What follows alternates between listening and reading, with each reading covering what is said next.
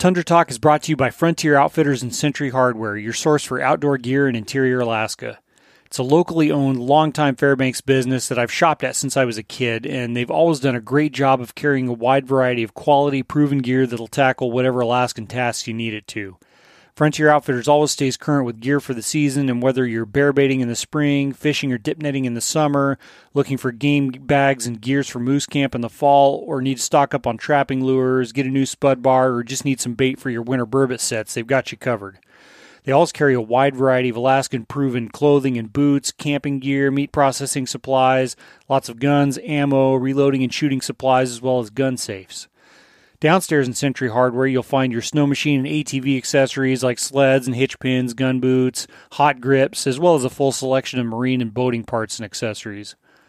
They really go out of their way to stock quality, useful equipment, and it's truly one of those great hometown sporting goods and hardware stores that every town needs to have. Whether you're gearing up for a hunting or fishing trip, working on that never ending home improvement project, or you just need to rehandle an axe, it's usually a one stop shop. Frontier Outfitters is located on 3rd and Old Steese in Fairbanks. And they have a second location out in North Pole, so make sure you stop in there and tell them you heard about it on Tundra Talk. This episode of Tundra Talk is also brought to you by Hedgecock Group Real Estate, a local brokerage that can cover your real estate needs in the Fairbanks area, whether it's residential, commercial, or just undeveloped property. The Hedgecocks have been active in the Fairbanks and North Pole real estate market since the early 80s and have put together a team that really reflects the diverse needs of homebuyers in interior Alaska. With a brokerage team made up of multi generation Fairbanks locals, transplants, and military veterans, they really understand the unique aspects of living in the interior and what that means when it comes to shopping for a home in general, buying land to build a home, and they also understand the situations that many military members are in when needing to buy or sell a home in Fairbanks. This is really a unique place to live, and whether it's learning why some houses have water holding tanks instead of wells, how much it'll cost to heat a given house, or just what recreational opportunities are close by, they're here to help you. More than simply acquiring or building a piece of property, they can help you find the right property in the right place and help you learn from their experience. The Hedgecock Group offices are on Noble Street in Fairbanks, and if you want to get in touch with them, visit www.fairbanksakhomes.com.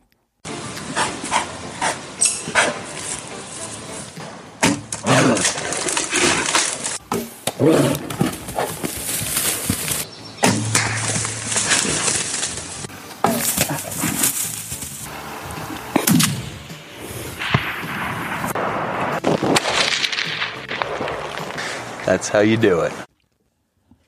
All right, welcome back to Tundra Talk, everybody. I'm Tyler Freel. Happy this evening to, or I guess afternoon. It feels like evening. Um, to sit down with Mr. Robert Coker. I've been trying to, intending to link up with him for quite a while.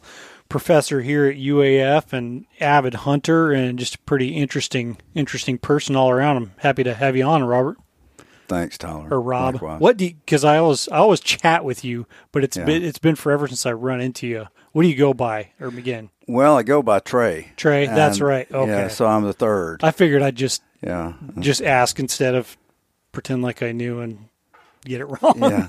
Just don't call me Bobby. You Bobby, know. no, don't worry about that. But yeah, so uh, yeah, I actually what the first time I met you in person because you and your wife were doing seminars down at in Anchorage at the um, Alaska SCI banquet That's right. Um, right before mine Mm-hmm. on some of your guys' studies. 'Cause You guys, are, you guys are both in the same field, which I guess we'll get into. I probably shouldn't get too far ahead of myself, but uh, so um, yeah, so we've I mean communicated for a couple of years, and um, I'm trying to think of where to start. I'm so bad at this. Still, you think a guy would get better, but um, usually what I'll I'll, I'll ask folks um like what I don't know. I'd like to hear like some of your backstory, and I've heard a little bit of yours, but it's all some new info and like what got you up here, what got you into hunting, that type of stuff. Just yeah, Yeah, well, um, you know, like a lot of people, I just kind of dreamed about coming to Alaska for a number of years. In fact, you know, when I was a little kid, I would get Outdoor Life magazine, Field and Stream, whatever, and I'd read these stories, and I was just fascinated by it. You know, but um, growing up in northern Georgia, uh, then I went and did my uh, graduate work at University of Mississippi.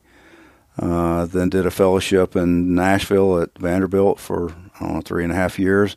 Ended up in Arkansas for 12 years at the medical school there um, doing research in Department of Geriatrics or clinical department or whatever. Yeah. And so I kind of run the gamut of all these southeastern uh, opportunities for you know hunting and fishing and what have you. And all those states have you know great resources. Uh, Yeah. In fact, I really grew to love Arkansas. Uh, there's a lot of big game hunting opportunities. I mean, at least for you know for deer. I ended up getting my first black bear there. Nice. Well, there's some, from what I hear, some of those southern states have like a lot more opportunities than people would think they had, which they probably don't want other people knowing that. But yeah, yeah, to some extent. And then uh, I kind of cut my teeth on waterfowl hunting when I was a student at Mississippi, yeah, and did a lot of that in Arkansas. Uh, if there's anything that I really miss beside some of my family members and and friends uh, down no, south, he said some. yeah. um, it, it would be the, the waterfowl hunting. Um, you know, it's it's uh, it's it's something that I really grew to to enjoy. Yeah, I and I didn't. I couldn't say I got really into it, but you know, as I was coming up, you know, early teenage years, but right immediately before moving up here, I was starting to get into into goose hunting down where I grew up in Colorado. There was some resident geese, but you'd always get some winter influx, and that was all. That was always a lot of fun. I never did get real into duck hunting, but um, I probably would have if I if I stuck with it. But yeah, I I, I definitely hear you there because that was something. I mean, I did it a little bit the first year or so I was up here, but there's just at least around Fairbanks there is some waterfowl opportunities to be had, but everything happens. If you want to do that, everything happens right during moose season. Yeah, it's a short window and and it's difficult to access the areas. I mean, relatively speaking, like when in Arkansas, I could we lived east of Little Rock, and I could uh, walk out and uh, be you know pitching decoys in ten minutes, you know, from from walking out the door. Oh man, And so it's just so convenient, and I mean, I could I could go hunting in the morning, and usually do pretty well. Yeah. Be back at the house, get dressed, go to work, and be at work at nine nine thirty yeah, you know, and some sometimes earlier. You know, just the the convenience of it, and not not just the convenience, but convenience matched with high quality. yeah, It was truly exceptional. Yeah. And so I was hunting 60 day season. I'd hunt 40, 45 days, you know, working a full time job. That, you know, you have to have everything lining up Yeah. right to do that. Oh yeah, for sure. Did you did you find when you came up here was it kind of a shocker to you? I know it was to me because it was similar for us. Like a lot of the hunting we do, you know, if you were goose hunting, you know, you'd take you twenty minutes to drive to where you were hunting and put decoys out. Or we are also big into c- calling coyotes and you know calling coyotes. That's pretty much it down where I grew up. But uh, predator hunting it was the same deal. You know, you you get up a little early and go and you can hit different spots every day and and one came up here just you would think it would be a paradise for it but it's kind of not. You know there's like some re- you know whether it's waterfowl or I'm sure predator hunting too like there's some specific spots and places where you can have just unimaginably good hunting. Mm-hmm. But it's not the same as down in the state. It'll the, the like the whole picture is a lot easier in spots down in the states. You just you know predator calling up here. It's you know there's some guys that get good at it, but guys that have a good day up here is nothing compared to a good day. Mm-hmm. You know down in, in spots down in the states or you know in like Alberta or, or some of those places where there's just super there's a lot of infrastructure to get around and their super dense predator populations. It just seems like uh, the whole I don't know, the whole theme of hunting up here is logistics and it's a pain in the ass to get anywhere where the good hunting is. Yeah, it's. I mean, it's it's kind of a combination of the the fact that game concentrations are so much different Yeah. here uh, than down in the states. Yeah. And not only that, but the road system, the limited road system, counterintuitively uh, concentrates the the pressure. Mm-hmm. Uh, you mean Fortymile herds, perfect example. Oh, yeah. You know, and the, the caribou are there, the game concentrations are there, but then the hunter concentrations are also there. And Yep. that's much much different than what you typically see in the states. I mean, some exceptions are uh, the public uh, waterfowl hunting areas in parts of Arkansas. Yeah. can get exceptionally hot, and you know everybody and their brother and the rest of the families there, you know, and that's kind of ridiculous at times. But yeah, up here it's much much different. In fact, when we thought about coming, Ken Voracek, who you probably know Yeah, Ken, yeah. and uh, you know we talked with both of them a pretty good bit, um, you know, on the telephone, and he said, well, the the main thing you have to recognize is that every hunting experience in Alaska, generally speaking, if it's going to be high quality, is going to be an expedition. Yeah. And that's the you got to wrap your head around that. And if you're okay with it, then you'll be fine. But if that's Mhm. very frustrating to you, well, you're just going to be frustrated. And that Yeah. was excellent advice. Yeah, no, I would, I would definitely. Yeah, that was probably really, really good preparation. It was a, yeah, it was a shocker to me, based on what I, what I was. Now I wouldn't trade it for the world now, but uh, Yeah. now that I'm kind of tuned into it. But there's definitely a learning curve. You know, it's, uh, and I don't know, even you know through I mean stuff like the podcast, you try to try to like tell people this and give them like good information, know what to expect without, but you know, you still gotta put the work in to, to chisel out your own spot. Yeah, it yeah, can be kind of cutthroat, but uh, but yeah, no. So uh, now, what you spent a lot of time in school, way more. bit. but so what? Like what? What? What stuff? Uh, how can I say that without sounding way more simplified than it is? Like, what are your like areas of study and expertise, and what like got you interested in doing that? Um, well, you know, I like learning, and Yeah. I think that mm, that sounds a little bit hokey or a little bit geeky, but you know, at the at the end of the day, if you're a hunter and a good hunter, then you better enjoy learning, Mm-hmm. because you're going to spend a lot of time doing that. Some of us more than others. Uh, and I I learned, I guess, when I was or figured out when I was uh, maybe a junior in college that I was really fascinated by how the human body adapted Mm-hmm. to to stress. And then I figured out that you could actually get enough education to where you could become a professor and then study those things. Yeah. And actually get paid to do it. Um, and so once I became aware of that, I was like, okay, I want to do my PhD. And a good number of people thought, oh gosh, he's going to be a professional student. He's not Yeah. going to finish. and then I did my fellowship, and they really thought, oh, he's, Yeah. you know, fellowship is, is, is a fancy word for cheap labor Yeah. uh, but it gives you an opportunity to dive even deeper. And, Mhm. and I say that in jest, but actually, I really I learned so much more during my research fellowship because you're just focused on uh, these things that are very interesting to you.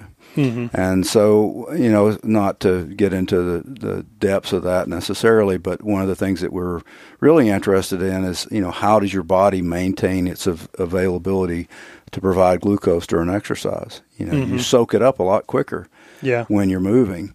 You know, how does that just automatically regulate itself? Yeah. And so that's really was a, a, a, an intense focus of mine during that research fellowship. And then after that, I mean, that kind of laid the foundation to, to study a lot of different things in metabolism or related to metabolism. And most of my career has been focused on interventions that help people who may be at risk for a particular disease, especially um, metabolic disease like Yeah. heart disease or Not like everybody invites them into a room and they're sitting around, but yeah, no. yeah.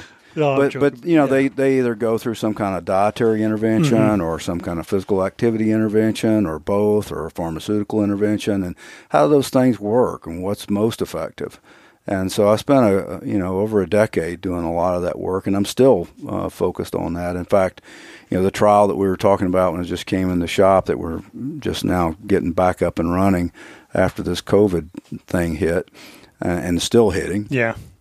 uh, is focused on how to help older people maintain their muscle. Uh, because you know it's it's not about showing off your muscles necessarily. It's about being able to do the things so you can, so that you can remain independent or Yeah. functionally independent.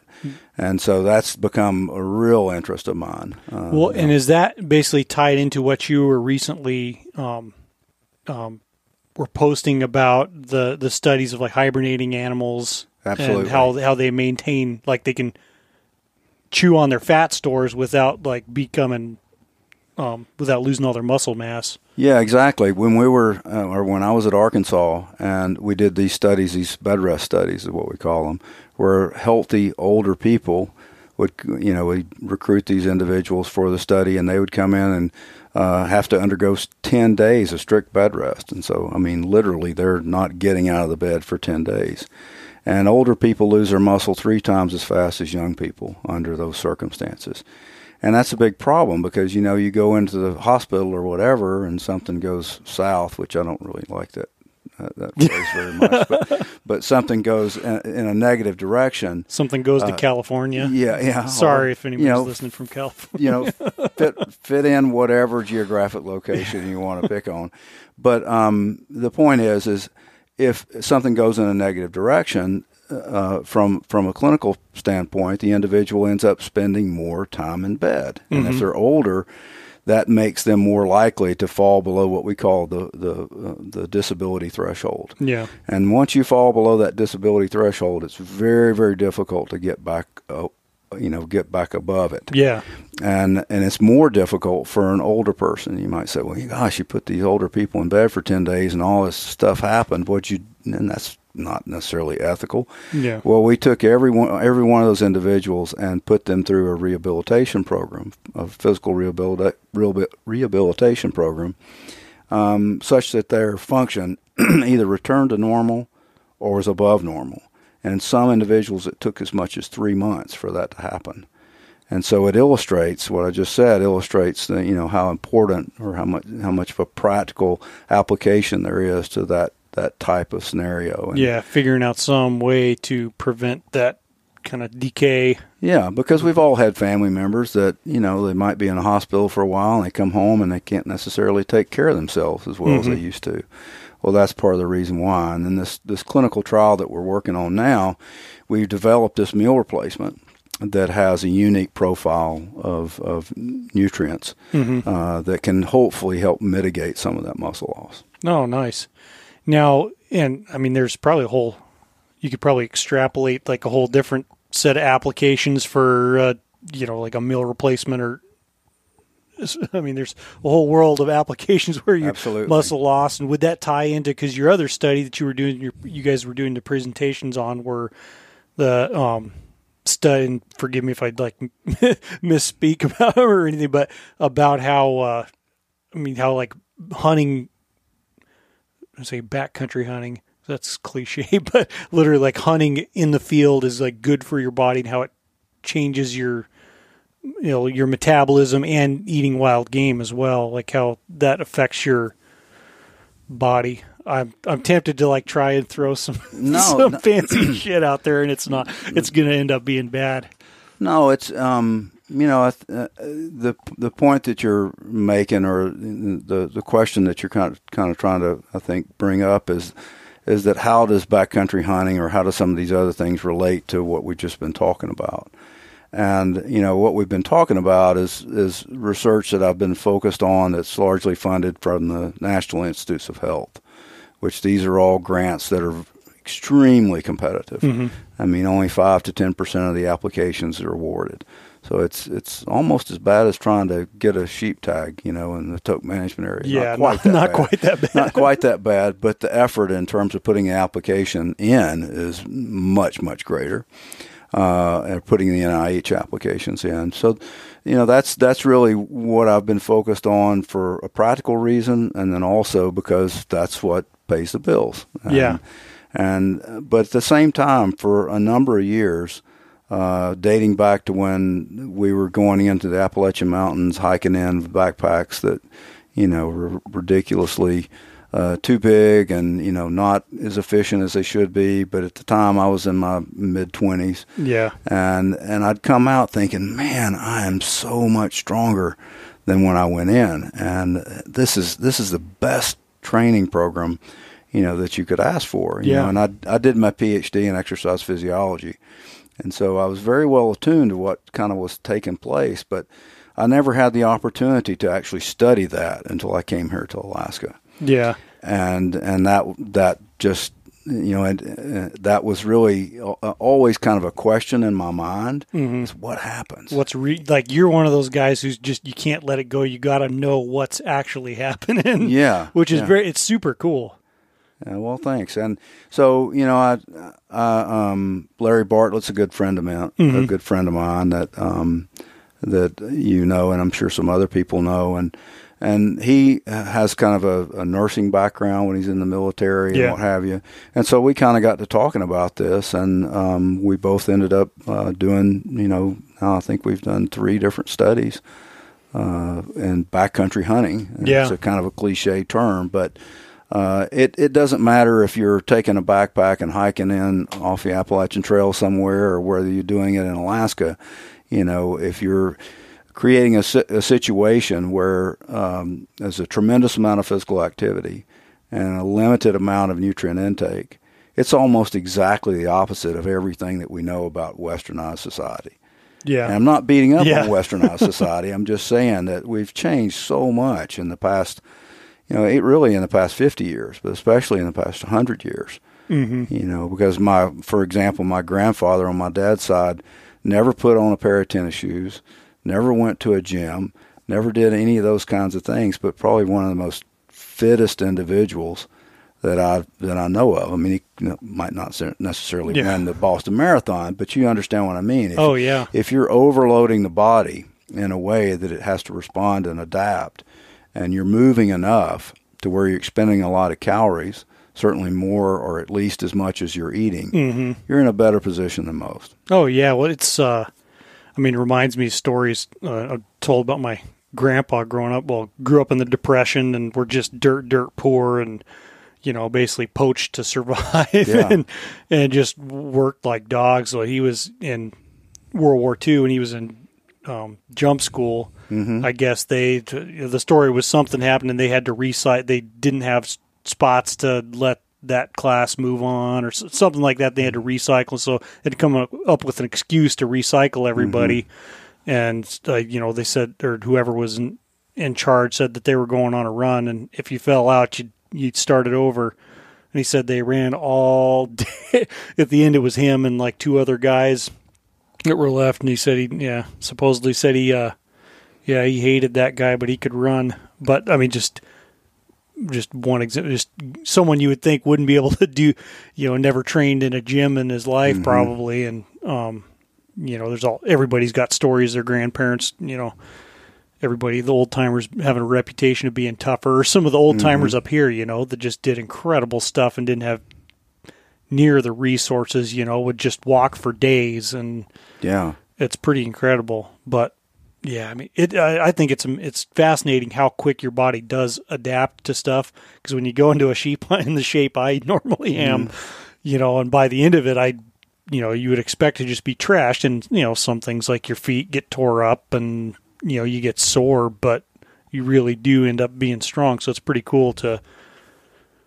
It was really cool to see your study on that, and Yeah. uh, and like what's actually going on, and uh, and you guys did you guys do some research on like different like stuff, food intake and stuff like that, like um, because that's always kind of a hot, a hot topic, I guess you'd say, as far as like foods to bring and stuff that can really help boost you, because it's always a balance backpack hunting, like Oh yeah. enough ca- you know enough calories and the right stuff to to keep you going, because you're always teetering on the edge of Yeah. of breaking down. It feels like. Yeah, and and the studies we've done so far, we haven't tried to manipulate the diet. We've Yeah. just let people do what they would naturally do, Yeah. and studied uh, Alaska backcountry hunting, and it's you know sounds kind of cheesy. It's natural environment. Yeah. Without you know, as a researcher, you can manipulate the situation, or you can just stand back and observe. hmm And in those studies, we use some methodologies like this doubly labeled water technique that allows us to be able to measure energy expenditure, and we capture all of it. Interesting. You know, whereas if you put on a Fitbit, you don't necessarily capture. Um, well, you don't capture all of the energy expenditure. Like there's a thermic effect of feeding, which Mhm. is really energy expenditure tied to feeding, and you miss that from a Fitbit. How can a Fitbit tell that? Yeah, well, and even just you know, you can almost sometimes you can almost feel it just sitting, just being outside. hmm Oh yeah. You know, it doesn't even have to be like real rough conditions. Just your body being outside all the time Yeah, and there's a movement Um, constancy associated yeah. with it. I mean, it, you, we think about typically energy expenditure in the context of hiking up a big mountain or slugging through some kind of marsh or whatever. Yeah, that counts. There's no doubt Mm-hmm. about it. But you know that putting up your tent or you know make, making sure in the middle of the night you get woken up and your tent's being blown apart or Yeah. you know or just the things that you do within every single day that you Mm-hmm. wouldn't necessarily do or devote as much effort or as much energy expenditure sitting at home. I mean, let's face it, things are pretty convenient when we're home, Yep. uh, and they're and they're not convenient when we're out there. Yeah. No, I mean it seems like I think a oh, generations past back before all the technology and stuff. Even when you're out, you know, it just seems there's always something to do. Almost whether it's you know prep water or do this or that, and that's with all our all the convenient you know gadgets and shit we have to bring with us. Um, no, it's pretty pretty fascinating. Um, so, and I one thing I did before I get too far, I, I want to hear about backpack hunting in Georgia and that. Like, that's probably not a lot of. And you were- what you put picture you posted the other day was back in the day, back probably Yeah. back before backpack hunting was was a thing. yeah, well, I think I was 25 in that picture, or something like that. Yeah. You know, so I had that, that that old saying, "The confidence of youth." Yeah, you know, and that was maybe the eighth day of, I think the eighth or ninth day of that, that hunt. We were, you know, loading up and hiking out. Um, so yeah, I start thinking about that. My mind just goes back. oh, to the, let it yeah, I want to I want to hear about it because that's I mean that's just not something you really hear about people doing for whitetails. We did it, you know, largely for two reasons. One, we enjoyed it, Mm-hmm. and then two, we didn't really have two dimes to rub together. Yeah. So, but we had the ability to hike into the mountains, and Mm-hmm. so the point is, we we didn't we couldn't afford uh, a hunting lease or anything Yeah. like that, but we could strap backpacks on and hike in, and really didn't have to worry about seeing anybody. It it wasn't it wasn't like there were just deer running around everywhere. Mhm. It was tough hunting. Uh, I think, in fact, in that, that picture, that, that buck that's on my pack, that's the only deer, or maybe the second deer I saw that whole trip. Oh wow, And and so, in some ways, it's, or I guess in a way, it's somewhat like hunting. You know, even in Alaska, yeah, uh, not always the case. I mean, when you have a big crop of acorns or whatever, and they're white oak acorns, and you can really hone in on that, uh, then hunting can be exceptionally good, but it can also be uh, really tough. But uh, I got started doing that, and you know, did it for years. And in fact, when went to Arkansas, um, you know, I, actually had a real job then, and could have afforded going into a hunting lease or whatever, but uh, still chose to hike into these wilderness areas in Arkansas and deer hunt and bear hunt and stuff like that. And you know the opportunities are there, and like so many things, if you just investigate it. hmm And so, in in many ways, it kind of prepped me well for coming up here, even though I didn't, you know, make it up here until I was in my late forties. Um, you know, at least I had the skill set to Oh, march yeah. off into the woods with a backpack. yeah. No, I mean that. Yeah, that puts you. I don't know. There's a lot of these skills. If you can go do that there, you can do. Translate. You know, there's different terrain and different. There's all sorts of different factors that you kind of got to adapt to. But I don't know. I think if you if you're pretty good at hunting, and you you know, like knowing how to find game and see game, and you're good at like the camping. You got to be good at the camping type skills too. You know, you Yeah. knowing when you know, making sure you're not running out of water and just a- a million stupid things. But if you're, I mean, if you got those down, that's already like a pretty big, pretty, you know, pretty big step ahead of a lot of folks. You know, that are just trying it out for the first time. Yeah, I, I think so. I completely agree. It's you know a, a friend of mine that the first time I came up to Alaska, you know, he uh, got a place on the Kenai River and um, came up and did some fishing with him. And he told me, he says, "Now, Coker, you got to remember, half the time Alaska's going to smile on you, and the other time, other half the time, it's going to be trying to kill you. and as long as you keep that in perspective, you're going to be okay." And I'd say those percentages kind of oscillate Yeah. depending on where you're at and what environment. But if you can camp in the backcountry uh, and and do it in an efficient way, and learn how to deer hunt and learn how to turkey hunt, you're going to be, in my opinion, humble opinion, because I don't have as much experience as a lot of people, but um, you're going to be okay, okay because um, you'll learn tactics uh, with turkey hunting. You know, Mhm. turkey hunting, you always be on, want to be on the high ground. That translates to sheep hunting, uh, in my opinion. Yeah. You know, you try to go at sheep from the bottom. You know, you're really handcuffing yourself a little bit. Yeah, sometime. Well, that, well, that ram I was telling you about that I missed five times, and then ended up killing a couple days later. yeah, that was a deal, and I absolutely there was like I think it was three groups of them, forty-seven rams total on this knob, biggest group of rams ever I have seen yet. And he was the most impressive looking one of all of them. He ended up being he was like one of them kind of pygmy sheep, just Mhm. every you know he was just super impressive but small like everything is smaller anyway yeah got below came up from below which you know isn't always a deal breaker but you're more limited a lot more limited in your options. And i just tried to push the envelope too far. Got busted by a little one and then tried to push a little more and they were getting ready to get out of dodge and and uh stuff just started to unravel from there but Yeah, well, when I Oh. made that statement, I was I was thinking kind of along the same lines, and and not not like, hey, I know all these things, but more, hey, I, these are things I've learned. No, oh, because, oh, yeah, because I've made the mistakes. Yeah, it's absolutely correct though. Yeah. If yeah, if you can if the if that's the option and I guess, you know, my turkey hunting experience is very limited. I've killed one. That was I thought that was kind of that was another one of those things like whitetails that I was like, "Oh, I kind of get it now. It'd be or what because I killed mine in Michigan and you can only kill one there. I'm like I'd have a hard time being a law abiding citizen if I could only kill one turkey and that's like what there was to do. But you know, a lot of those guys just go like take a different person, and it's the process that's the fun part. You know. oh yeah. But did uh, yeah. So you yeah. Did you mostly? Well, I guess calling turkeys is kind of the that's kind of the just the go to in general, right? Yeah, yeah, generally. I mean, I did a good bit of that when I was living in Tennessee. Mm-hmm. I was fortunate enough to live in a place where I could literally hunt right out of my backyard. And so, you know, I got an opportunity to make a lot of mistakes the first year Yeah. And then, you know, learn from that and, and go forward. And then ended up, you know, I'd get my limited turkeys and call people on the phone and say, hey, I've got one roosted over here because you just want to go. You just Yeah. want to experience it, you know. And it's great to be the one pulling the trigger, but it's also great to watch a, a buddy, you know, or a family member or whatever do Mhm. it too.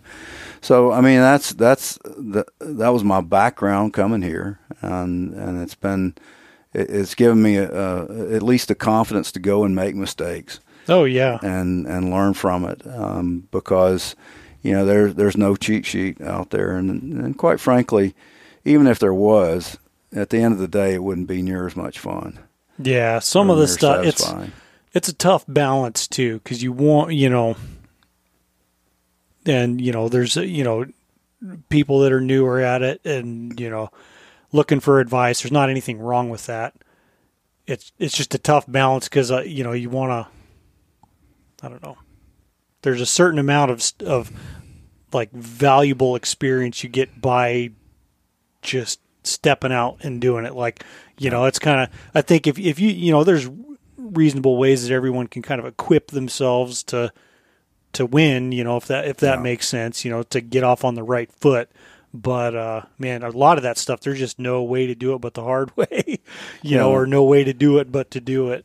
Yeah, you know it's like driving a riverboat or something like you're not going to learn by watching youtube or you know videos of someone doing it or sitting in a boat with someone doing it. Like you got to dri- to learn to read water and so you got to drive the boat and put Yeah. it on a couple gravel bars.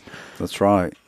Yeah, pay for a few repairs. pay for a few repairs oh man it's always something But you know, for someone that, that comes up and doesn't really have much exposure to the outdoors, it you know coming here to Alaska it has to be just exceptionally challenging yeah because I think you and I at least were uh, very fortunate and privileged to be able to have some of those experiences Mhm. before we got here. yeah Uh, cut your teeth a little bit, and you know it. it, it even like we were talking about those studies, I, I kind of knew that by the end of the hunt, I was coming out lighter than I, than I did mm-hmm. when I went in. Yeah, okay. Well, how many more calories am I burning per day than I'm ingesting? Yeah. That's one of the questions that we had, and we were able to answer that without manipulating it. Like I say, Did you have an average like? I mean, it's hard because everyone's individual and what you're doing. But did you have an average like kind of calorie level that you could say gener? You know, you would say generally like yeah, yeah, You're gener- burning- yeah, generally four to forty five hundred calories a day in terms of energy expenditure. yeah, and eating about half of that. Yeah. Generally speaking. And that doesn't mean that, you know, sheep hunter, you know, in the worst circumstances might not burn an additional thousand Yeah. calories. It all depends on how much Mhm. how much they're moving within a day and what the intensity of that movement yep. is because you know And probably does it have does did you find much variation like person to person like some some people burn a little bit more and some I mean by body weight. yeah. Generally by body weight. Uh, without a doubt. I mean that's pretty well not Yeah. just not just well published and you know the hunting liter Yeah. the scientific literature when it comes to It hunting. takes a lot more energy Which- to move my I- fat ass yeah. up that Mountain which I think I think we're the only Frank, yeah. we're the only two. Well, maybe I'm wrong, but I think we're the only two published research articles on backcountry hunting, Oh, cool. uh, which is kind of neat. yeah. Especially when I think back, you know, originally uh, my interest in, in human physiology, and then I've kind of morphed that into, you know, or combined that with my interest in hunting. It's it's it's a nice feeling. Yeah, that's cool. I uh and that's got to be pretty set. Well, I mean, I I it's kind of rhetorical because I know it's satisfying because I get to do a similar similar thing like I you know, it would probably suck to have to do your job at something you had no like interest in. Oh yeah, You know, like I in you know, Lot- lots of elem- you people know, high that. school, I was I I hated English class. I despised it, hated it, hated writing stupid papers about stupid stuff. But once I, I was actually in a uh, one of my college classes, the the lady was a flaming liberal, but she's she was actually pretty cool. Like um, she let me write about hunting and stuff like that. So well, I found that I actually kind of enjoyed writing about stuff that I was interested in yeah. and uh, yeah, I never would have thought I would public public get anything published or Yeah. or make any kind of money or nevertheless sort of kind of a living, you know, doing writing and stuff like that. I mean, it's like the dream and the road to it was a little weird, but um, I'm very thankful for being able to like do stuff that like work that's not really work. It doesn't feel like work, and uh, yeah, so I don't know where I was really going with that, but it's cool and it's like like I can see and understand like especially in those studies and being able to study things that like you genuinely like wonder about and want to find the answer to. Yeah, we are just talking about how you know your professional interests match your personal interest, and if you can synergize those, it it makes it so much more enjoyable. Yeah. And and it, And I think the results are going to be end up being better too, you know, if you if you Yeah. care about what Yeah, you're definitely. what you're doing. well, you can tell. I mean, I'm not just telling this to pat you on the back, but I've said it to you before. You can you're you're good at writing uh, articles, you know, and outdoor oriented, hunting oriented articles. Uh, it's high quality writing, and it wouldn't Thank be you. that. It wouldn't. Well, it, it, just honest, it wouldn't be that way if you didn't have a, a, vested interest and a, a and a real passion. A for really good editor. yeah, yeah, and, and, and yeah, a real No. passion for it. Yeah. I mean that that's just it's just human nature. It's exceptionally hard to do something well that you hate. Yeah. No, and it's even hard. Yeah, and I, I find, you know, stories that I'm really excited to write, and that's what I like writing is stories. I mean, I like writing about cool gear and whatever. You know, some stuff. It's like, yeah, you know, it's more just work, work. But I mean, it's still cool, but it's not quite at the same. I don't have quite the same. Sometimes I get, you know, writers. You know, you're just wondering how do I even tell this or start it if I'm not as interested. It's way tougher than than something that I like can't wait to tell or put on paper. Yeah, I can understand that. It's like these publications, these scientific publications that we're talking about, and the way that you write those, the way that you construct those. You know, I've tried to mentor students and how that works. You know, and how do you put them together or whatever. And um, the the the thing in particular uh, about that is that you know it, it's it's very interesting to do when it's something you're really passionate about. So if Mm-hmm. the student's passionate about it, it works. You know, it works really easily. It's not a big, not a big problem. But if they don't like it, it's it's very very difficult Yeah. for them and obviously for me. And then you know the flip side of that is the way these articles work is that you submit them to a journal. Mm-hmm.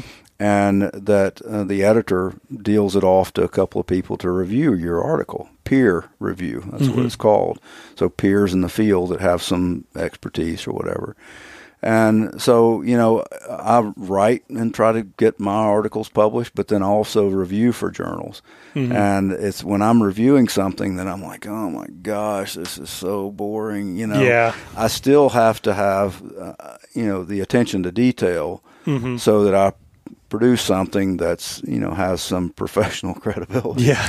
Um, and I have to do that. I don't have a choice. But you know, I tell my wife sometimes it's it's so easy, so easy to review an article that I'm just psyched about. So Yeah. it's not just the writing; it's reading other stuff and trying to figure, you know, other Yeah. people's contributions. And I imagine that's probably.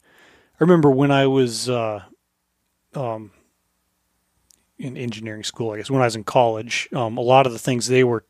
It, seemed like they were really stressing to us that, and they made us take uh, in the engineering program at the time. They made us take several like writing and communication courses um, because engineers are notorious for not being able to communicate. You just get all nerdy. Oh, you know, oh, X plus Y, you know, all this shit that just like doesn't make sense to people. People don't care. They just need to know like what it means and what like engineers can't. A lot of engineers couldn't communicate to average people or other people that may not be as gung ho about whatever they're talking about yeah. so like that was and whether it's you know writing a story or, or or conveying information like that like i think they probably follow a lot of the same principles like you have to be able to communicate clearly and hold people's attention um, even Yeah. if they may not be that interested in it like you know figure out like what information i can't just start spitting numbers that you know you got to like lay a foundation um, give like relevant relevant information and stuff like that. I mean maybe i'm the nerdy one because that seems way more the process is way more interesting to me than maybe it should be but um, i think that's like kind of a big big deal. I mean and listening to your presentations i felt you guys like did a really good job of like conveying that information um, but that's got that's got to be like a tough thing probably to teach too Yeah, I mean, I'm I'm really passionate about communicating, uh, not just within the scientific sphere, if you Yeah. will, but but actually translating the work to the community. Mm-hmm. It's very very important to do that. Um, and I'm not just saying that because you and I both live in Fairbanks.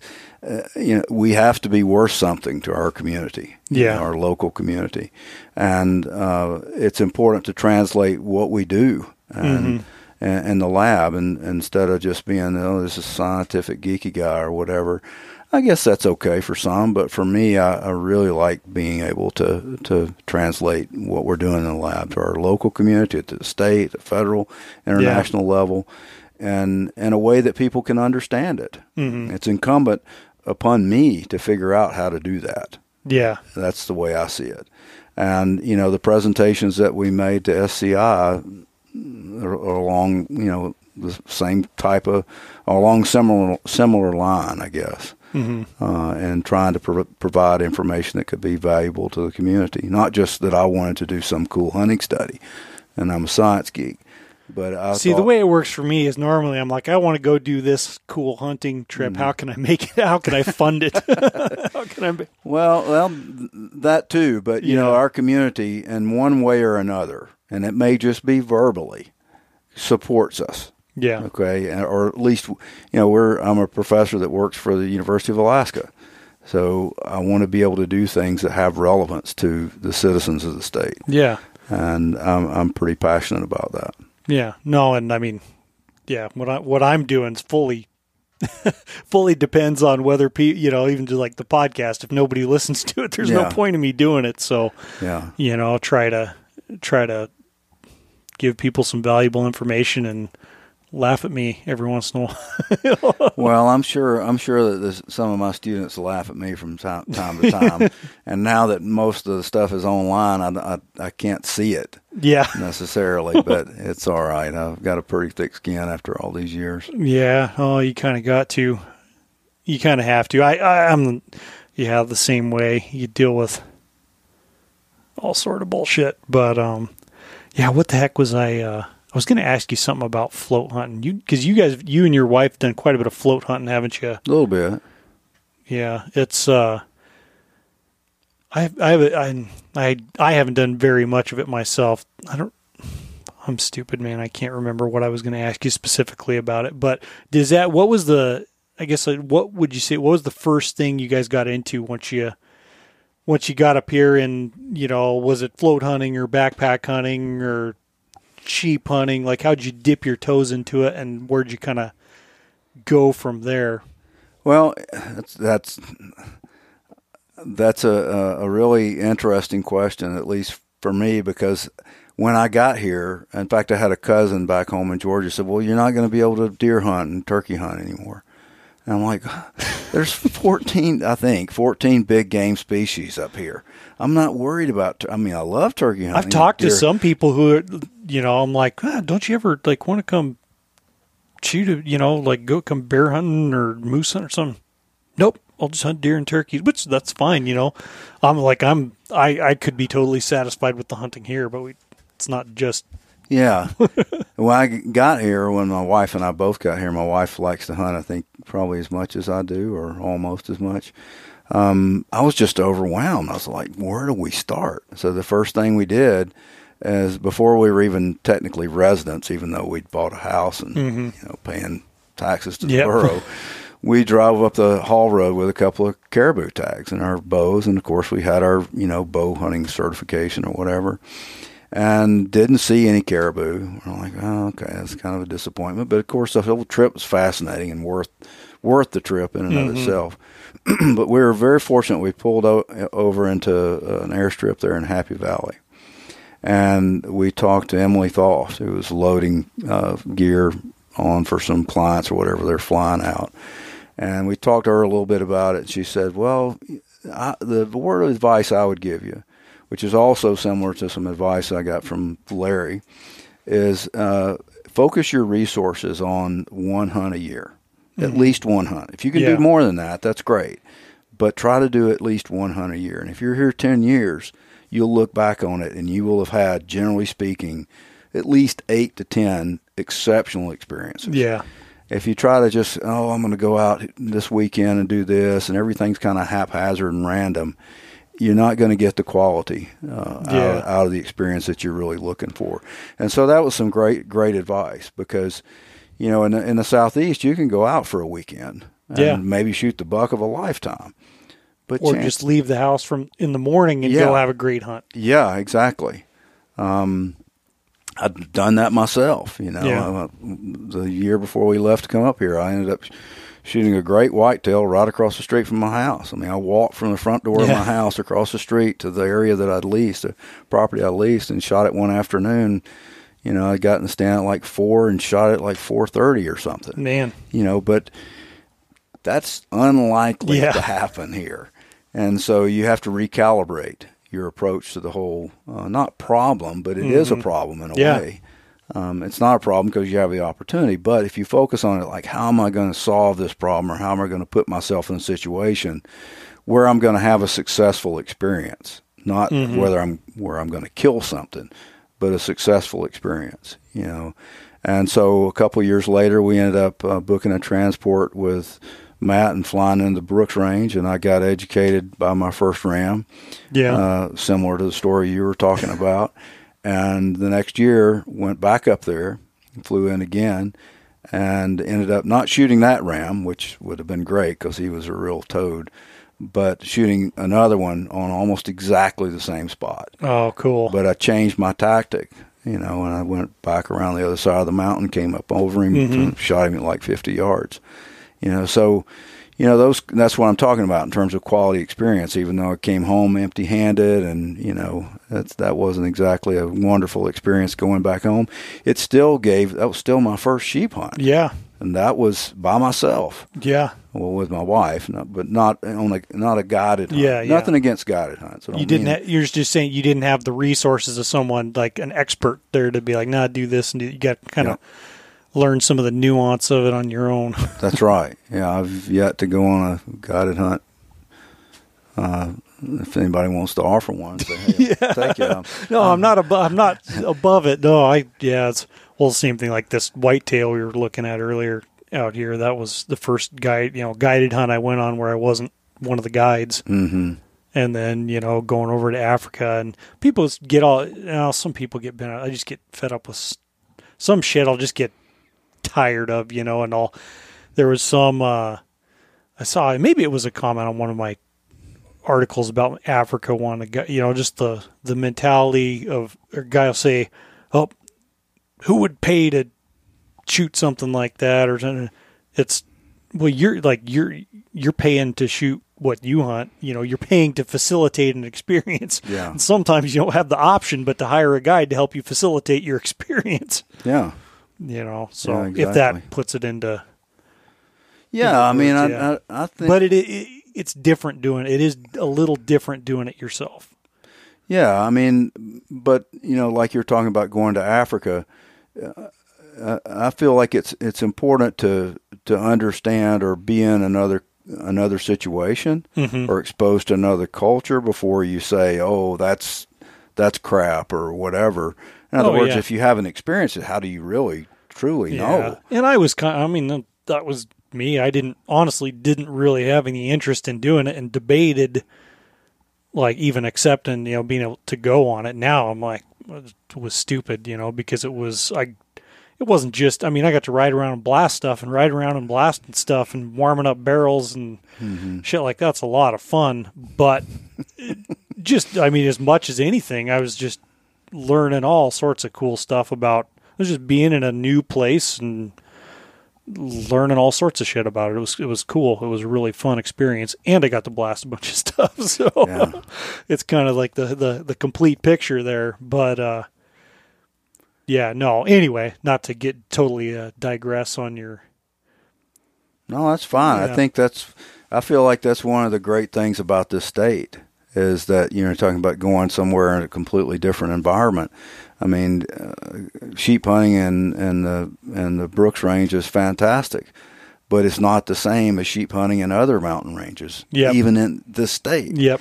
which makes it really fascinating to me. And then, you know, you layer uh, Kodiak Island experiences that are available there, or Southeast Alaska. It's just one thing that I feel like makes uh, this area or this part of the world so fascinating. Yeah. And you could spend really a whole lifetime here and still have pages to turn. Yeah. You would never. Yeah, you could almost never do it all. Yeah. I mean, I still know old timers that have their bucket lists still of things they want to do up here that they've never, you know, even guys that have been up here flying their own planes for years and still have this and that that they that they want to check off, and that's the that's a very cool thing. Uh, you know, is just you know I don't see myself ever getting tired of it. No, it's it's I think something that you know keeps us going. I mean, without a doubt, and um, you know, it's we have we have certain objectives that we want to that we want to reach, and you know, sometimes with, with hunters, sometimes those objectives are like, I want to get an animal in this part of the country. I want Yep. this size of an animal or whatever, and that, those are all personal things. hmm Um, you know, there may be certain, like I'd love to kill, we talked about it when we first walked into your office here. I'd love to get a double broom sheep. I mean, just like a ridiculously double broom one. Yeah, Uh, not one by any stretch that would be considered pretty. yeah, Whereas another sheep hunter might want just a perfect, you know, make it 40 inch perfect curl or whatever. Don't get me wrong, I wouldn't oppose that. yeah, But, you know, what would get me really excited looking through the spotting scope is a double broom sheep. yeah. It it's yeah. So it gets it still gets me excited. I still shoot them. I mean, it's just it's a personal thing. Yeah, And yeah. I guess that's the that's the thing. It's and, and There's a lot of room for there's a lot of room for personal taste up here too. You know, there's so many different awesome experiences. You know, if you like, you know, if you want to bait bears, that and then I mean that there's a lot of just phenomenally fun experiences you can have doing that. If you don't want to bait, there's you can go to places where it's you know it's feasible and, and conducive to spot and stalk hunting. I mean, there. Uh, that's just like one example. There's Yeah. a million different little options you could go down. So, yeah, I mean, it was the more it's still overwhelming to me. You know, when you really think all the stuff you could, all the possibilities and, and Yeah. things you could be doing. Yeah, absolutely, and that's you know that's I guess like in uh, 2008, I came up here to visit my friend fishing, and then I gave a presentation at University of Alaska Fairbanks, and I learned a little bit about it, and then you know kind of as time went on, I thought, man, I was uh, that's If- yeah, that's when I was going to school. yeah, uh, if, if I'm ever if if I'm ever gonna to do this, I need to if I'm ever gonna move to Alaska because I felt like in order to really get the experiences that I wanted, I needed to live here. yeah, uh, coming for a few days or whatever, my personal, you know, taste for it, I, I would need to immerse myself a little more Mhm. deeply. And so I'm like, you know, talking to my wife, hey, you know, what do you think about moving up to Alaska? Oh, that sounds great. Let's go. And we've been coming up, you know, like every year, Yeah. Kenai fishing, and she, she just loved she knew that. what she was getting herself into. I too. think so. Even though she didn't come up in the winter, Yeah. I asked her. I said, "Are you sure? You know, it's it gets really cold. I'll be fine." And she's been fine. Good. So Yeah, um, like you were saying earlier, you know, some of the all the stories you hear is, is the Alaska can be can be great or terrible for relationships. yeah. You know, so yeah, if you're thinking about moving to Alaska and you're married, make sure that it's going to be okay because it. No, I don't know. It- Maybe some things you just never know, but uh, Yeah, I can challenge things. I know uh, my wife Cherie and I spent uh, 13 out of 15 days in a tent on one of our uh, sheep hunts, yeah, and I came in just because of weather. hmm This rain, sleet, snow, fog. You couldn't. It wasn't wasn't really worth getting out of the Yeah. tent. What are you gonna do? Walk around in the rain and the fog? Yeah. How's that gonna be beneficial? And I told some of my buddies back home, you know, back down south, and they're like, "Man, how did you get along, you know, in a backpacking tent for two weeks?" And I said, "It's in your best interest to get along. You know, Yeah. you're a hundred miles from the nearest road. What are you going to do? Get mad and Yeah. walk off in the rain?" And and so, you like you say, Tyler. I mean, it it either um, cements a relationship or really brings you close. and I was stealing it from you. You're the one that said it. Not I won't. I don't have to take credit for it because No. you're the one that brought it up. But it's it's a big it's a big deal. Yeah, well, I mean, I think it it it is a big deal, and it, it'll it'll help with just the overall quality of the experience. Whether your wife's going with you, or I don't mean to I don't mean to suggest that that has to be the case, but just an appreciation. Oh yeah, uh, where it, you have a, a, a cohesive uh, partnership in that regard. Because you know, if you don't, it can be a real, it can be a real challenge. You know, and uh, in more ways than one. yeah. I get. I mean my my challenge. I have to remind myself, not guys. I'm the type. I'll just get super zoned in on whatever it is that's in season, and and kind of you know not check out, but it's like I'm mentally somewhere else. Yeah. I'm mentally staring down a the hole in the ice, or or you know thinking about sheep hunting or whatever.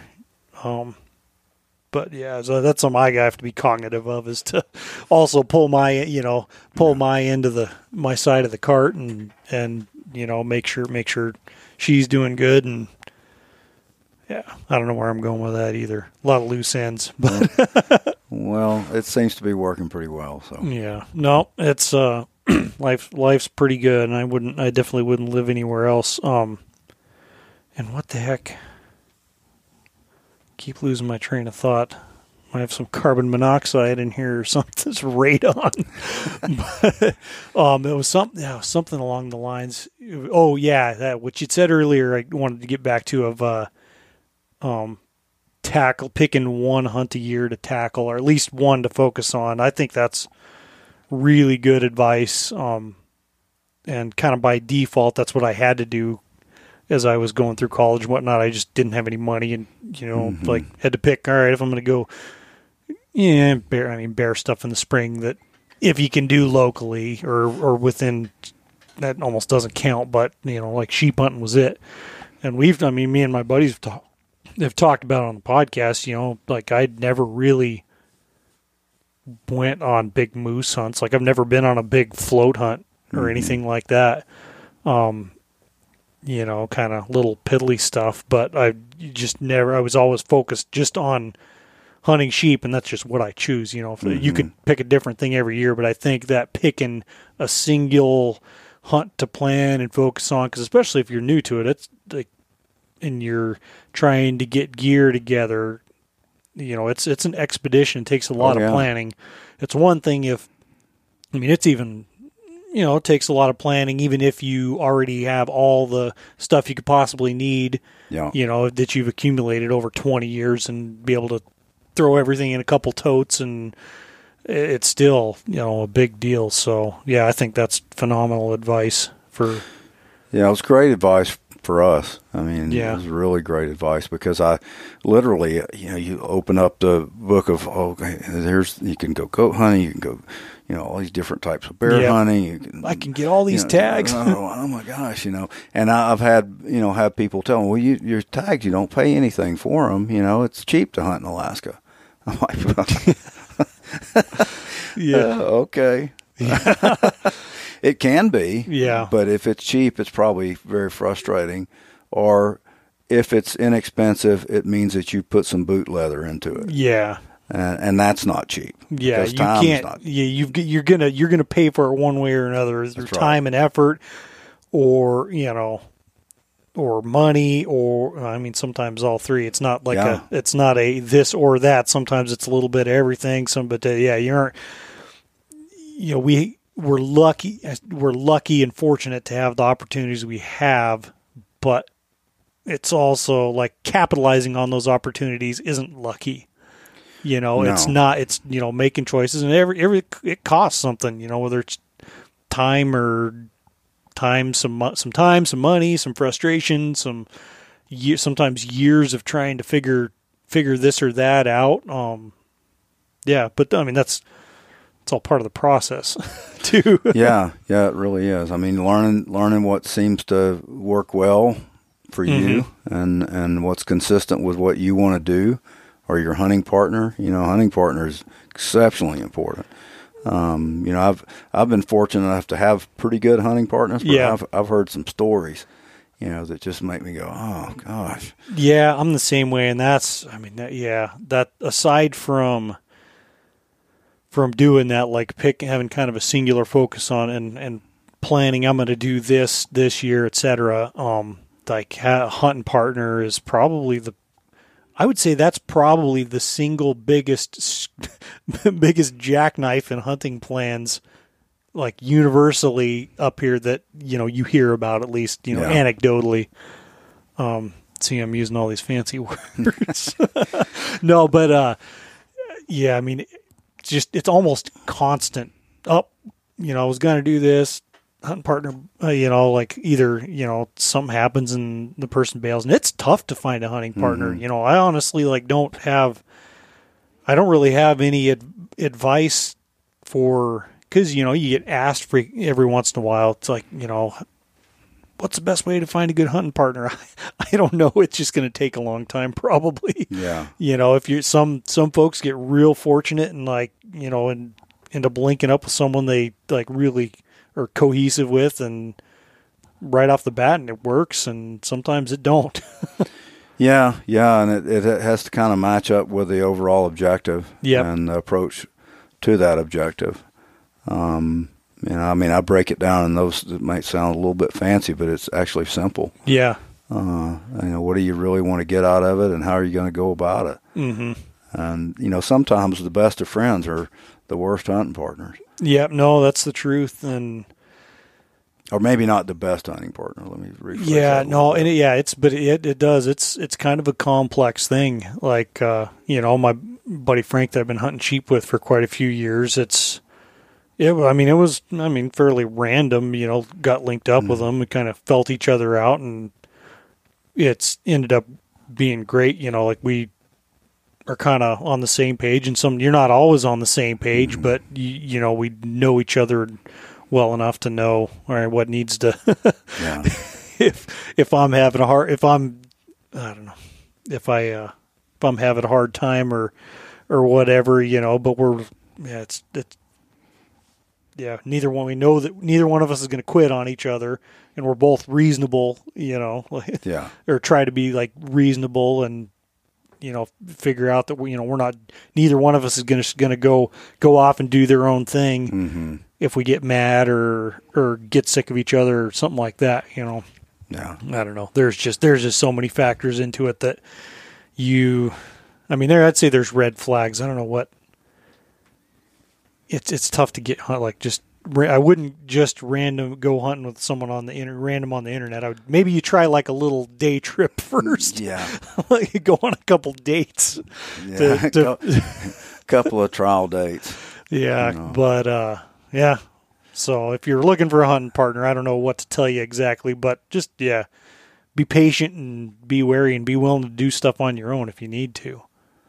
Yeah, yeah, I completely agree. You know, it's um, it's one of those tough things, um, and it's hard. It's hard to know until you're in that situation. Yeah, and and it's not even saying like, and I'm not even saying like that. You know that you could have two two people that are each great hunters that would never be good hunting partners. You know, yeah. and it's not that either one of them's doing anything wrong. It's yeah, it's just something that is a personality thing, and you gotta got to feel out. So yeah, you are pretty fortunate to to come into good hunting partners, especially early on. Although I mean, I was kind of the mentality and that that uh, I just wasn't going to let it stop me. You know, I I don't mind going hunting by myself. I do a lot of hunting by my by myself, which I kind of like too. You know, especially mm-hmm. bears in the spring. But yeah, it is it is big trips, especially or, or it's very beneficial to have a good hunting partner. Yeah, yeah, definitely. Um, it's uh, before I before I came here, um, with the exception of waterfowl hunting, almost all the big game hunting, just about I did pretty much by myself. Yeah, uh, there's just not a whole lot of folks in in Arkansas in particular. You know, I had friends in Georgia that I went on these backpacking trips together. Mm-hmm. But by the time most of them to, probably look at you funny when you. yeah, by the time I got to to Arkansas, you know, I was doing a lot of this stuff, you know, big game hunting, you know, pretty much by myself because, like you said, not many people think about whitetail hunting, you mm-hmm. know, and, and doing doing it that way. Yeah. And to me, it was just very satisfying. I wasn't necessarily uh, concerned about how big the deer was in terms mm-hmm. of how many, you know, how many, how much, what does he score? I could could have really cared less. That was my perspective. I'm yeah. not saying that's the way everybody should be. It was just mine. Mm-hmm. And I felt like you know, if I got out there and killed a, you know, took a mature whitetail, what difference does it make? Yeah. And and that that was satisfying to me, but to some it might not be. And yeah. Well, especially yeah, just how you know whatever's satisfying to you and how you do it. You know, that's that's right. Kind of the you do you thing. It's not it's not important to anybody but you. You know. Yeah, and so if I'd had a partner that wanted to shoot a book whitetail out in you know the Ouachita Mountains of Arkansas, well, good luck, buddy. Yeah, it's probably not going to happen. and if it does happen, they'll be writing books about you. you know? Yeah, but, but um, you know, it doesn't mean that that individual is not correct in their thinking and what yeah. their objectives might be. Yeah.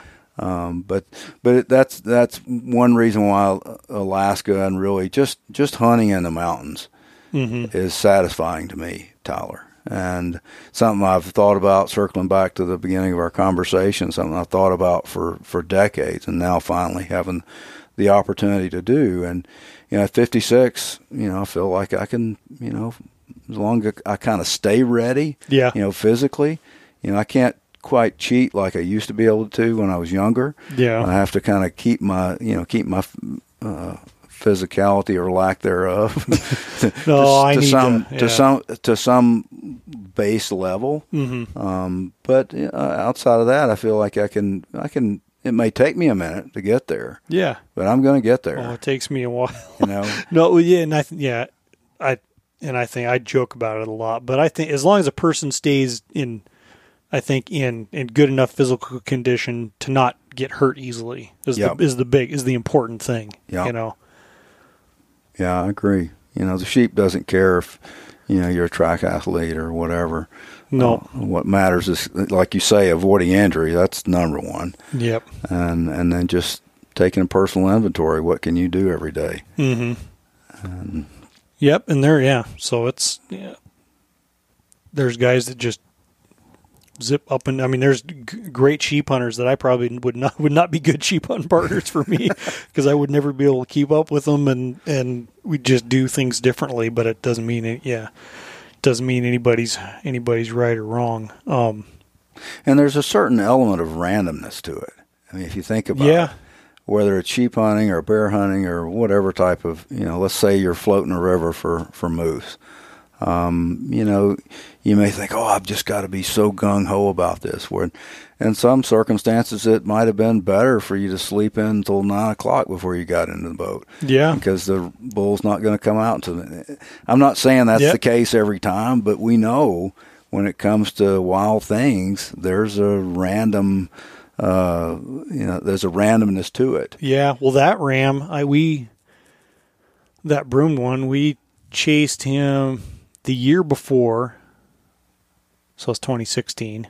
Frank and I chased him. Well, we were looking kind of we were running ridges, checking, kind of hunting a few drainages, and we'd seen him and the group like come into one, move into one spot and we kept an eye on him and then went and saw him again when we tried to kill him once but he was he kind of gave us a slip and we saw that he was with three others and we saw all had all of them like from 100 to 100 or from 50 to 150 yards and he never like I don't know where he went but gave us a slip and then the next day my buddy ended up killing a really nice one a, you know a couple bulls over and then we went back and you know found him again right where we left him and tried to I tried to kill him couldn't get you know had got had snuck over as they uh, how did it happen we spent a couple days trying to kill him they had been feeding around this one point that we could get to within range of that point they'd been feeding there every evening Mm-hmm. so we got there and just set up for him. Think, all right, as soon as they come around, we'll whack him, and uh, didn't happen. So then the next day, we kind of backed off, walked like a mile and a half around to where we could see, we could see them, and then when they got up to feed and were moving, and I think they were moving over the ridge they were on, we figured we could just go up, get above them, and shoot them, and got. To, so we did that and got up and coming down and. I, I see one's ass like 40 yards away and you know sit down get ready and and then get up and where'd he go and then look do some more walking and then he's running down the hill like somehow spooked us or whatever and then I look across the basin and there's the three you know him with the two other ones just walking up the next hill. Like how do they freaking know you know? And so all that rigmarole and just chasing after him and then the next year I shot him uh 10 or it was tw- about a 20 minute walk down to our tent from it was like 800 yards up above our tent. Mm-hmm. you know just got up and got up and saw he was with two other rams and they were out feeding and they were kind of in the way we had to go up that ridge to get over to another basin to find the to locate these other rams we'd been watching and saw two rams and after we got out of the tent and had breakfast and looked them over ah they're both like seven and seven eighths Mm. so we figured out we'll just blow, we'll just blow them out. You know, if they're gonna park it right there and you know not paying attention for 20 minutes, start hiking and get up over a couple bumps and they bedded down. The two of them are bedded down, and uh, and I guess I sometimes just had to have another look at him and grabbed the spotter, sat down, and that was one look I was like, "Oh shit, he's legal!" like he's a shooter, you know. He was skylined, and I just got I never forget it. Got the spotting scope on him, and that left horn was sticking out there. You know, yeah, it's not like Coke can, brew, beer can broomed, but he's pretty like instantly. Oh, yeah. There was no doubt about it. And then he turned his head and saw the other side, and I said, "Yep, he's he's toast. Mm-hmm. Got to get him." And uh, and you know, a while later, shot him and got up there, and then yeah, we after like looking at pictures and stuff. I mean, I'm 99 percent sure it's the same sheep that we chased all over and yeah so you never know how some of that stuff's going to work out. So just sometimes despite your best efforts you know i mean i think if a guy just you enjoy go at a pace you you enjoy yourself and spend plenty of time glassing you never know what's going to happen. And also stuff that's last minute when you're doom and gloom and you think it's over and then i mean stuff can change just in the blink of an eye that's Yeah. for that goes for any any hunting you know? I've had stuff like that happen so many times when i'm just like let down Yeah, it's almost like the. You know, I used to joke with my friends back home that a deer can can can hear you climbing down the tree. You know, and you're with your Yeah. climber and you stand. As soon as you get about halfway down, that's when they come through. you know, just to let you know they're there. Yeah. uh, but not enough time to get your get your bow up or whatever. Uh, to to get a chance or get a crack at them, but yeah, it's something that you know it's frustrating at times. But at the uh, the flip side of that is it's it's one of those one of those things that makes it fascinating yeah because if you had them all figured out, you're never going to have the same experience twice no, no, and you know even with trail cameras and stuff like that, you know they make their own decisions mm-hmm. and they're not wa- waiting for the trail camera to tell them when to come in. yeah I mean they're they still making those decisions themselves in whatever way they want to. Yeah, well, and that's you know, I mean, that's one of the things with with bear baiting, and specifically, you know, with grizzlies, and you know, they they banned those those cellular cameras, which there's pretty limited areas that they work.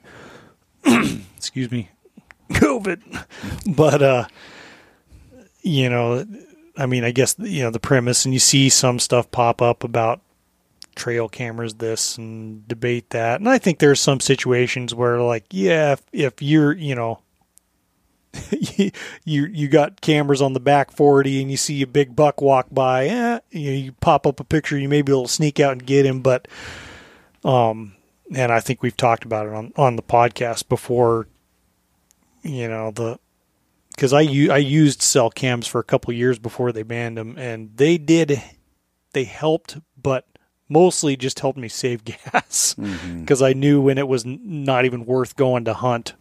Yeah, And uh, I mean, I've had especially bears in general, but especially grizzly bears seem to be just so unpredictable that it would like give me an idea that hey, there's there might be there, one might come in tonight, and Yeah. most of the time they wouldn't come back anyway. Yeah. So it was an exercise in frustration, and, and there's like, yeah, even I mean, there's obviously room for debate, I think, on some of that stuff, but. I don't know where I was going with that. Just that I like trail cam. yeah, like trail they're, cameras. they're they're a great tool. I mean, there's no doubt about it. Um, but it's you know it's it's like a, a friend of mine used to tell me, a good friend of mine that did a lot of waterfowl hunting. He'd say, you know, Coker, there's no substitute for time in the woods. And it's Yeah. just you know I'm, saying a lot of these like one line clips, but they're the types of things that that stay in your head yeah. and they've been helpful to me Mhm. because even on, uh, in his his comment was particularly kind of uh, entertaining because it was one morning we were walking out and I mean it was raining just ungodly uh, amounts of water and, and I told him I said Andy why are we going this morning? why are we? And he says, he just looks at me and barks off that comment. And I said, okay, but it's still raining, you know, just come on, you know, we, we're going to be dedicated. And we ended up going, getting limited duck, ducks, both of us. Took Yeah. a little while and we got exceptionally wet. But, but it comes back to the point that you, whether you're successful or not, not meant to be a cheesy comment, you're going to learn something. Yep. And you know that learn that morning I learned you could get soaking wet and still kill ducks Yeah. um, for whatever that was worth. But um, trail Took camera, me a couple of years to realize I wasn't made of sugar. I wasn't going to melt if I got a little wet. yeah, yeah, Now, really wet, like yeah, well, yeah, that's different. different story. But Yeah, you you've you've talked about that a little bit. When gear fails, you a little you bit get- too much. You get you, you get really wet. It's a, it's another. Well, it's it it's it's another circumstance when you think you're supposed to be protected, yep. uh, and and you're not. Makes you feel pretty little. Yeah. You know, it's like, you know, we go out and do all this stuff and you know, most of the time, you know, you you can't be stupid, but every once in a while they'll re- the mountains will remind you how little you are, you Oh, know, yeah. it, it doesn't take much to really turn things bad for you. Yeah, and it just doesn't care. Nope. It's I mean, indifferent. It, it, it totally doesn't care. And I mean, and you know, I, I watched uh, Cherie and I one time were uh, and and my stepdaughter were were sheep hunting, and we watched this lamb um, that evidently had broken its leg. Yeah. And its mom stayed by it, and you know, the rest of the group was just kind of hanging out, like, "Hey, come on, you know, how long are we going?" to Mhm. and uh, and the mother stayed there and stayed there and stayed there, and the rest of the group kind of moved on off. And then the next morning, the, the mother was gone. You know, Yeah. And of course, the lamb's dead. And it just demonstrated. I mean, what what's more, I don't know, fragile, you know, Yeah. than a, than a lamb. Yep. And you just recognize that Mother Nature, the Earth, whatever you want to call it, doesn't care Yep. totally indifferent, even Yep. for something like that. So you you know, uh, stinky guys like us that could care less about. No, yeah, that's, that's Or like the me. Truth. No, I'm. yeah, don't. You haven't had to I'm share ma- a tent with me. I make that joke because we're in Fairbanks. I mean, we can we can laugh about stuff like that. Yeah, we sure can. It's uh, yeah. Anytime I I see someone like wearing a suit or something in Fairbanks, I'm just, you forget where you are. you Yeah. lost. Yeah, Which are, there was one time. Everyone you see just weird stuff every once in a while. My wife and I were flying somewhere. Where were we flying? But we get just got through security in the Fairbanks quote unquote international airport, and uh, there uh, there was this lady that like did not look like she belonged in Fairbanks. I mean, like very attractive, like model looking lady. She had this big like black trench coat type thing, kind of just draped over her shoulders, and like I, it was just we, you know, we're my wife and I noticed like, oh, that's a little odd, you know, and, you start looking around, and everyone else is like, what the, heck? you know, who the heck is that? That doesn't. Yeah, it was just a weird thing. Never. There's no end to that story, but yeah. um, well, I, I was waiting for a punchline. yeah, there's. I wish I But I- had one. I really probably should cut down on the stories. No, that are just open ended. That's a that's a good one. Well, it's you know until you're here, and you know it's it's one thing if you're in Anchorage because Anchorage is a really you know by Alaska uh, standards a metropolitan Yeah. type city, but in Fairbanks it, it's it's a little, little different. I mean, some some folks say it's you know Anchorage is not really Alaska, northern Seattle or whatever. Um, I don't necessarily agree with that, but um, Fairbanks is definitely different Yeah. um, and you either you either like it, you either enjoy it, or you or you hate it. hmm There's very little middle ground, uh, and Yeah, I would say that's accurate. yeah, you have to be able. I mean, I was on a call today with a work related deal with somebody in Tennessee, and um, not hunting related or Mhm. anything, just professionally related. And she was asking about the weather, and I said, "Oh, it's like in the you know low twenties or whatever."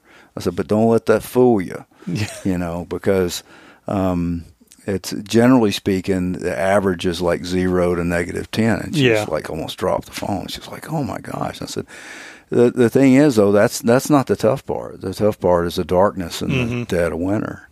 And she's like, really? And she just did not even know. And I said, oh, yeah, it's only like daylight, quote unquote yeah. like three and a half, four hours a day, and it's more like dusky dark at the first part of the morning. She goes, "Oh," I said, "Yeah, but we have like 23 hours of, of daylight in the in the summer, and it's just manic. It's crazy. Mhm. It's beautiful." Yeah.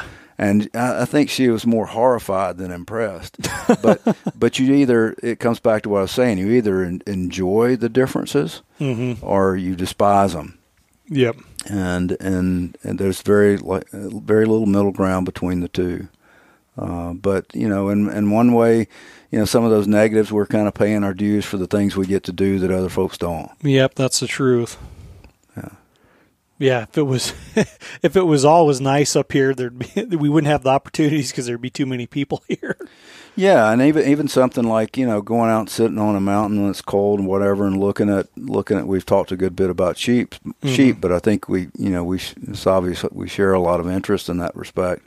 But even when you're looking at what we call dinks or lambs and ewes or whatever, who else is getting to do that? Oh yeah, You know, a few hours from their home, not many, hmm not many. And and and there's places here that you can do it where you can park your truck. You may have to walk a good bit, but but you know that's not going to hurt you.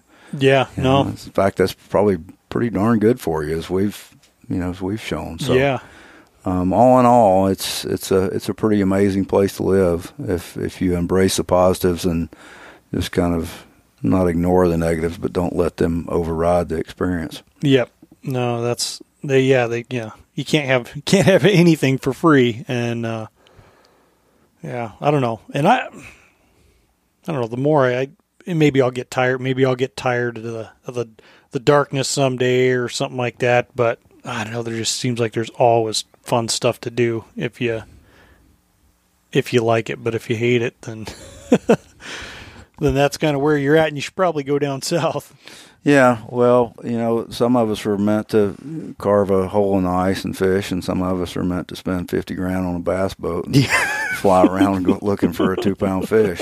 I mean, kind of picking on the bass fishermen. Yeah, all but no, glittery. no disrespect to them, but it, it uh, you know, I mean, It's different. I mean, like I've found, I've got just, you know, and I don't know how many times repeated this, but it just gets you get spo- can get spoiled up Oh, here yeah. with the stuff. Not saying it's it's work getting there, and it's like not always easier. A lot of times it's not easy with opportunities, but it's just like you know, I, a lot of times I just think to myself like, where else could I do stuff like this? And there's cool opportunities other places too, obviously, but uh, yeah, Well, kind of you you were talking about when we you know first began the discussion, uh, Tyler, about a lot of schooling or whatever, and you know here I feel like in Alaska, if if you enjoy learning, and enjoy learning about the outdoors, and you're a little bit patient with it, and you're willing to take some advice.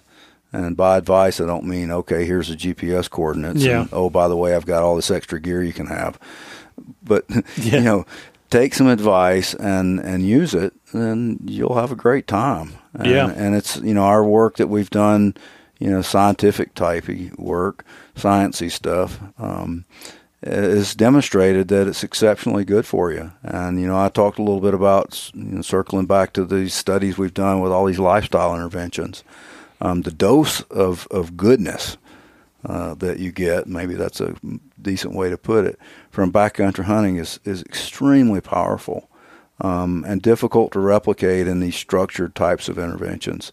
Yeah. Uh, the the the power of that that dose. There's nothing magical about it. It's just that you know, generally speaking, when we go to the gym and exercise, we might burn at best three to five hundred calories. Mhm. Well, we know from our backcountry hunting studies that people are getting four to five times that dose in one day. hmm Okay, so you're packing four or five just by times- doing what you're doing. yeah. Exactly, and so that that puts a little bit of a, a context to it without making it exceptionally difficult to, to understand from a scientific perspective. hmm Um, and so the point is, if you're willing to learn and enjoy learning, and you're willing to be active, uh, then it's going to be enjoyable to you, and it's going to be good for you at the same time.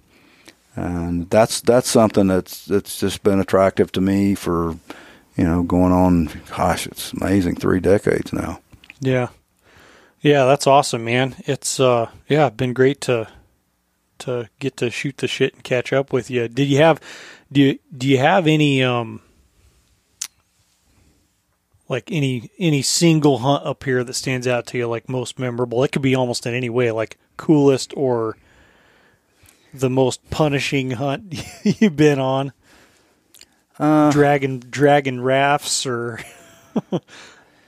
Um, I would say you know the the most punishing hunt was probably that thirteen days in a tent.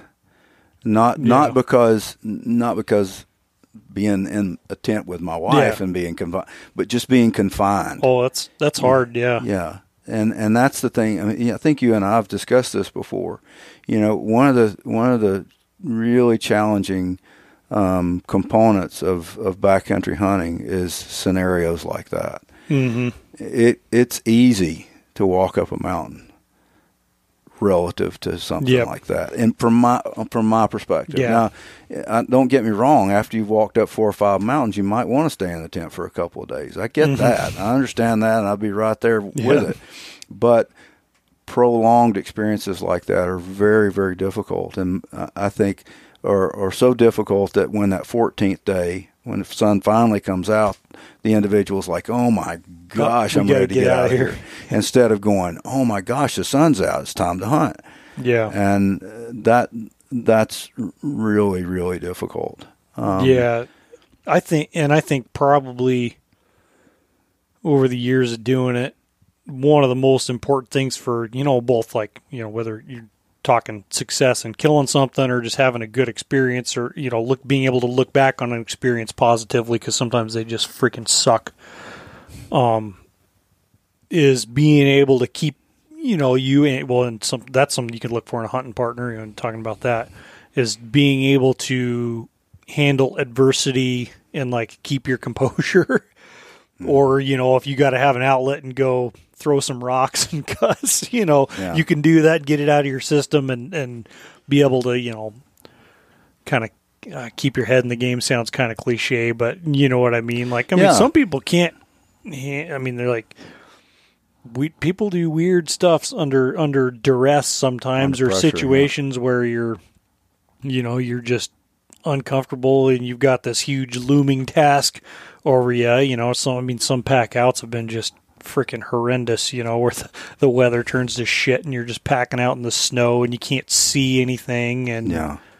um You're worried. You're Yeah. concerned that you got that stress layered onto the you know environmental stress. yeah Um, uh, you know, you asked kind of the worst case scenario. The the flip side, of the best case scenario, is uh, Sheree and I went on this. I'm sorry to bring her up so much, but No, she's, no. she's kind of my hunting Yeah, partner. yeah. So more often than not, um, but uh, she and I did a goat hunt this year, and I'd scratched three times on goats. yeah Uh, in other words, came away unsuccessful. One time because of weather. Could have shot two, but couldn't have gotten to them, Mhm. if, even if killed them. yeah And then another time I got really, really bad sick. And uh, then the third time we just could not get on them. yeah And so this is really my fourth goat hunt. And Cherie goes with me, and we get there, and it's beautiful. We fly into this area on Kodiak, and beautiful. And we uh, saw some, you know, saw some goats as we were coming in. Like, okay, this is looking pretty good. Wake up the next morning, it's raining sideways.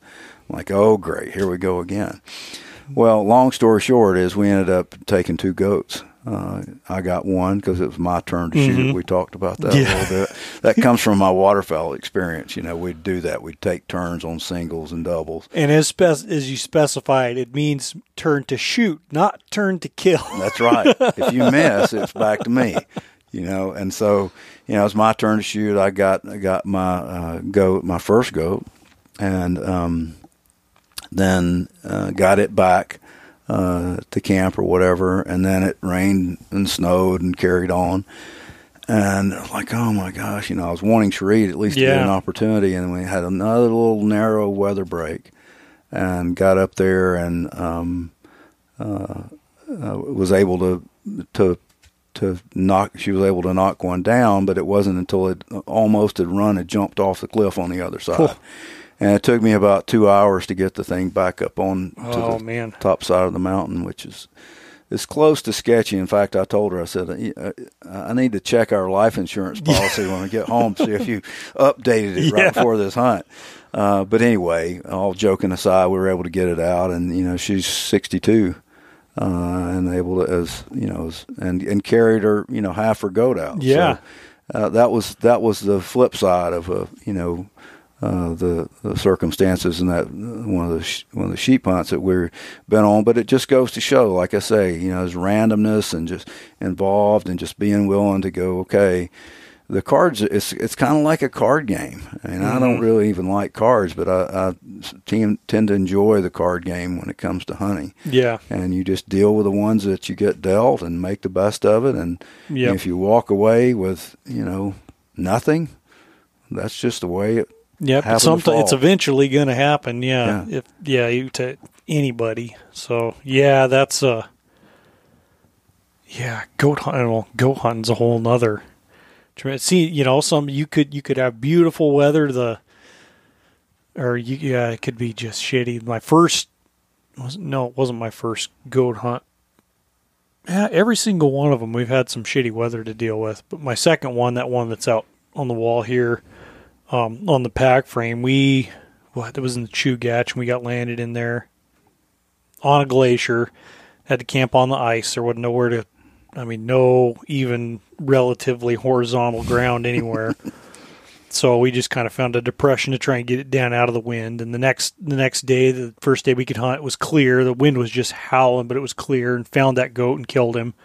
And then we were stuck in the tent for like seven, six or seven days straight, just raining and just driving. It was that was a bit. It was when this big storm knocked out all the power in Anchorage for a couple Oh, days. yeah. It was like a hundred plus mile an hour winds. Yeah, I don't know what it was up there, but you know we were okay.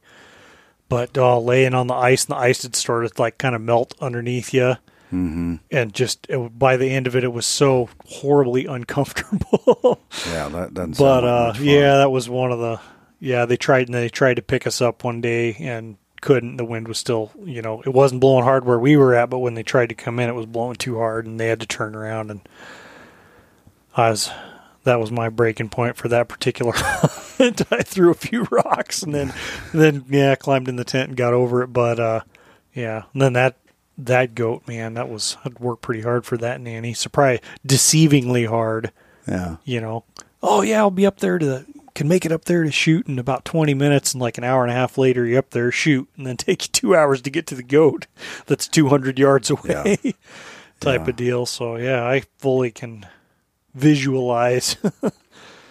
Yeah, it's it, those are you know those uh, the sheep and the goats were really the thing that, that I had the, the greatest fascination with Yeah. coming up here and I devoted most of my you know most of my time and uh, to to achieving those goals and then and then the other things like I mean I think the, the baiting bears here that's gray hunting oh yeah. and and they you know they they kind of get a bad rap as as far as uh, um, their their value uh, their edible value I guess Yeah. if you want to call it or uh, there's probably a fancier cooking term for that that I just don't know but um but if people are able to learn how to prepare it well it's it's really really good Yeah. No, it is. I mean, I like making sausage out of them, but there, yeah, there's some, yeah, ways to cook them. Like black bear, generally, especially in the interior, spring black bear meat's really good. yeah There's nothing wrong with it. Um, I haven't. I've tried a few back when you had to bring the meat out. I tried a few of the grizzlies that I've killed, and I could none of the ones I've killed. I could. I mean, like they stink up the house when you try to cook it, yeah type of thing. I mean, there's some people that swear that that, and you know, I mean, it's just. I think generally black bears are going to be much more consistently good than grizzly bears because they don't eat the variety of nasty shit that grizzly bears usually do. Um, but yeah, maybe someday I'll change my mind on it. But everyone I've scun and I'll I'll smell the meat and nah, not for me. Hard pass. yeah and that's usually if you just put your nose right on the on it and you know get a good whiff yeah, you can smell whether meat's got Yeah. well in like you know fish bears. You know, the Mhm. black bear that's been on a lot of fish. Like you can smell that on the Mm. meat. yeah in the meat and uh you can sure as shit taste it. It's awful. yeah But uh or, you know, like brown bear get a brown bear that's been eaten on a dead whale. Bad. Yeah, that doesn't even sound good. Even No. if it did, even if it did smell good. No, you know. I had we had there was one that we didn't actually they didn't kill him on the on this whale that had washed in. I was in it down in the, on Afognak at the time and but they it was a bear that obviously had been eaten on this dead whale and oh man just fleshing that thing just burned your nose and i like the grease and fat you know gets all over your tools Yeah. my ulu's like the next like it actually because I had my Ulus seated in in this antler handle with epoxy. It ate the epoxy overnight. like my Ulus Oh my fell gosh. apart. I was like, holy shit, Wow. this is some potent bad stuff. But anyway, um, yeah, no, I think man, the the interior's got some some really good black bear baiting and well, and grizzly hunting too. It's it's not necessarily easy, but there's some Mm-hmm. good hunting to be had if you. But even with that, like there's a learning curve to it, Yeah, definitely. you know. And I don't. I like to give people some value, you know, some information to get them off on the right foot if they ask. But it's uh, there's definitely some years of trial and error and figuring out where to put baits Mm-hmm. and how to hunt them because it's it's anything but as simple as just throwing a bag of dog food out in the woods and Oh yeah, and going definitely. to, to wait on it. Um, yeah, bears are fun. That's probably one of my. I mean, I don't know. I love some sheep hunting, moose, real. Now I got like some real moose hunting under my belt. Um, that's fun. But bear, yeah, I always look forward to bear baiting in the spring, and I'm sure we're going to be talking about it for the next three or four months till it really Yeah. gets going again. But yeah, well, your wife killed a a nice bear. La- was it last year? year before last. Year before last? yeah, not far from Fairbanks, Yeah. and at an area that I literally just went, "Hey, let's give it a try." Yeah. and you know, I went in. I think five days after I put it in, and nothing. Seven days, nothing. Ten days, nothing. And the twelfth day, it looked like you know every B fifty two had also hit it. I mean, it was just blown up. And I said, "Okay, you're getting out there um, and and hunt this thing." And I had to literally like fly the next morning. Like I took her in that after the, the afternoon, and I had an eight o'clock flight the next morning Mhm. uh, to the East Coast. Oh, Work stuff, not anything fun. yeah. And not that work isn't fun, Yeah. right? But I mean, I was flying over there for some federal government type, federal agency, Mhm. government agency type work. And um, so anyway, long story short, I took her out there, put got her in the bay at like five or six in the afternoon or whatever, and said, "Okay, you can hunt till eleven thirty. And um, then I'm I'm gonna come get you, Yeah. you know, at eleven thirty. She's like, "Okay." And she texted me eleven fifteen. I shot a big one. Nice. And I'm like, really? Okay. Well, I hope it's a big one. It better be a big one. Well, I got out there and um, it, was- it was nice, really nice. Best Yeah. best one we've gotten so far. You know, Yeah. and I don't know how many she's taken, but cer- I mean, I probably count them up, but uh, several, seven or eight, something Yeah. like that. And the biggest one she's taken, really nice bear. Yeah, there's some, you know, there's some, there's a lot, there's probably more baits around Fairbanks than there is bears, Mhm. but there's some nice bears running around, but they're, you know, and hunting town, like I could say, quote unquote, town bears, bears that are around where there's a lot of baits and a lot of pressure. They're pretty freaking smart. Yeah. In fact, one of the biggest black bear tra- well, one of the biggest black bear tracks I've ever seen was uh, I used to when I actually used to go hike with a backpack frequently was up uh, up on, on Birch Hill behind the cemetery there. Mhm. I don't know. I haven't been tried there years. Is before they knocked down all that timber and had that put that housing development there. But they're used to like drive down um, whatever that street is goes behind the Mormon church there Mhm. um, and there's a little trail that walked. It kind of went up the back side of the fence of the cemetery and up and up and met up with that that um, utility line, whatever cut that you can see that goes right up Birch Hill Yep. and just hike up there. And anyway, but it was somewhere in the woods between like above the cemetery and as it's kind of was cutting over there.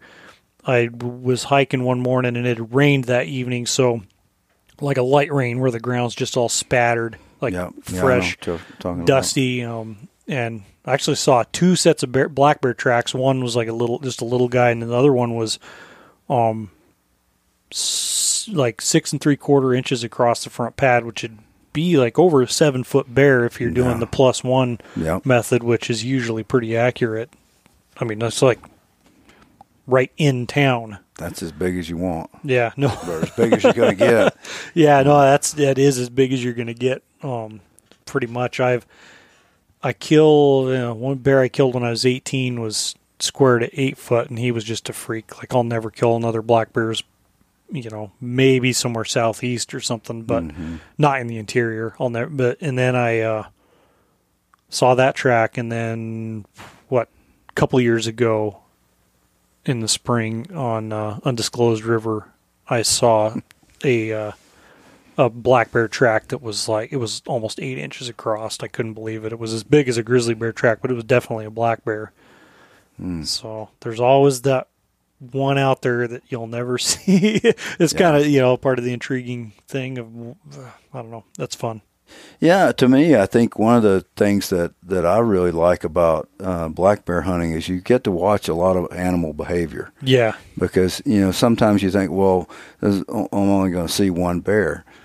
I can't tell you how many little cubs I've seen come in, jump inside the bait barrel, Yeah. you know, and and it's just a show. I mean, you know, and you get to see bear vocalization, like Yeah. real quiet, just stuff you would never even knew went on, which is cool. You know, even if you're not shooting them, and you just you also you never know what's going to happen or what's going to show up. Like black bears have a reputation for being fairly habitual, and maybe in some Mm-hmm. you know some areas they are more than more than others. But I mean, I've had what not this last spring, but the spring before sitting there had one bear come in and there had been a pair of boars coming in and it was pretty early and I'm like, yeah, well, that's a pretty nice boar, and I'm shooting him, running, out, you know, drag, making all sort of racket, get him loaded up in my sled, drag him back to the boat, and I'm hauling more bait in, and I walk in, and the big, and the big one standing at the bait, you know, Yeah. eight, ten yards away, looking at me. I'm like, oh man, that is a big bear.